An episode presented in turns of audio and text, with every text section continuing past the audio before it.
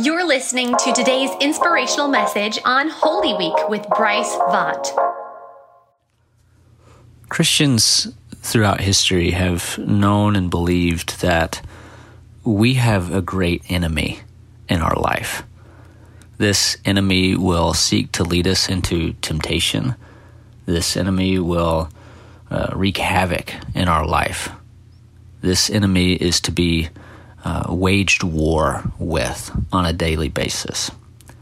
And in this instance, I'm not referring to Satan, uh, although he is a great enemy that we need to be aware of and to wage war with. But in this instance, I'm talking about our flesh.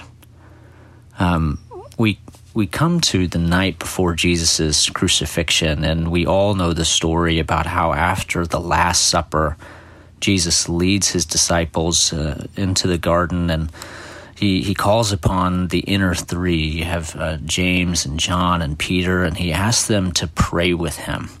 You know, he's in a lot of despair, and he goes off and prays. And when he comes back to his trusted disciples, he finds that they are sleeping. And he makes this statement. He says, Could you not watch with me one hour? Watch and pray that you may not enter into temptation. The spirit indeed is willing, but the flesh is weak. As I said before, our enemy is the flesh. In fact, I would say one of the greatest things that we need to be aware of in terms of spiritual warfare is one, we need to be aware of the schemes of Satan, but we need to be aware of the weakness and desires of our own flesh. I think the flesh is something that we as Christians, we, we know that, we might hear that term, but we don't really know what that means. And the best way that I, I know to describe it is the flesh is the seat of selfish desires. That the flesh is something that exists in our life uh, from the moment that we're conceived and uh, continues with us even after we become a Christian. That we have to carry this flesh with us until we pass or until the day that Jesus comes back. And this flesh is only interested in a couple things self preservation and self exaltation. And we see that as a great example in the life of the disciples the night before Jesus' crucifixion. Jesus calls on them to pray for him, to intercede for him, to pray one hour, but they fall asleep. Jesus tells them that their flesh is weak. When the armed guards come to arrest Jesus, uh, Peter, in the flesh, decides to fight and he draws his sword and tries to cut off the ear of one of the soldiers. Then the disciples, in their flesh, flee and run away. Jesus, on the other hand, resists the flesh. Instead of falling asleep, he prays. Instead of fighting God's will for him, he submits to the armed guards, goes to the trial, endures the flogging, and goes to the cross, and dies.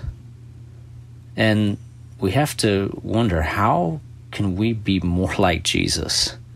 And the reality is that on our own, we can't. That's why Paul in Galatians, uh, I believe it's in Galatians chapter 5, he exhorts the church to walk by the Spirit and not the flesh. That the only way that we can overcome the desires, the, the selfishness, the self preservation and self exaltation that, that the flesh wants is to walk by the Spirit. And for, at this point, I want to go back to some teaching that Jesus gave us in John. He promised the night before his crucifixion that he would send another helper, another of the same kind. He would send the Holy Spirit who would be so intimate in our life that he would be said to be in us, indwelling that he would overcome the flesh.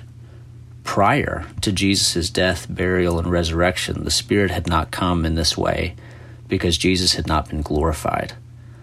That the hope that we have to overcome the flesh is the work of the Spirit.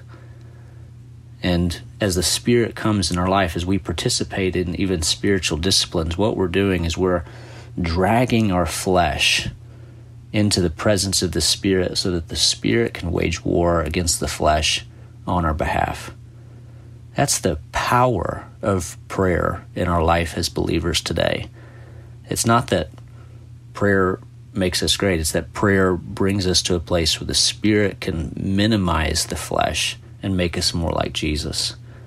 And so, in light of what Jesus has accomplished on Holy Week, our prayer is that God, by the Spirit, would minimize our flesh and its strong desires in our life.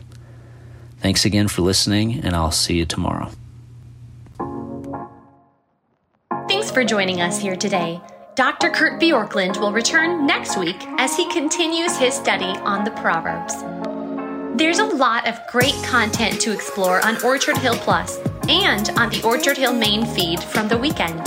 Have a great day.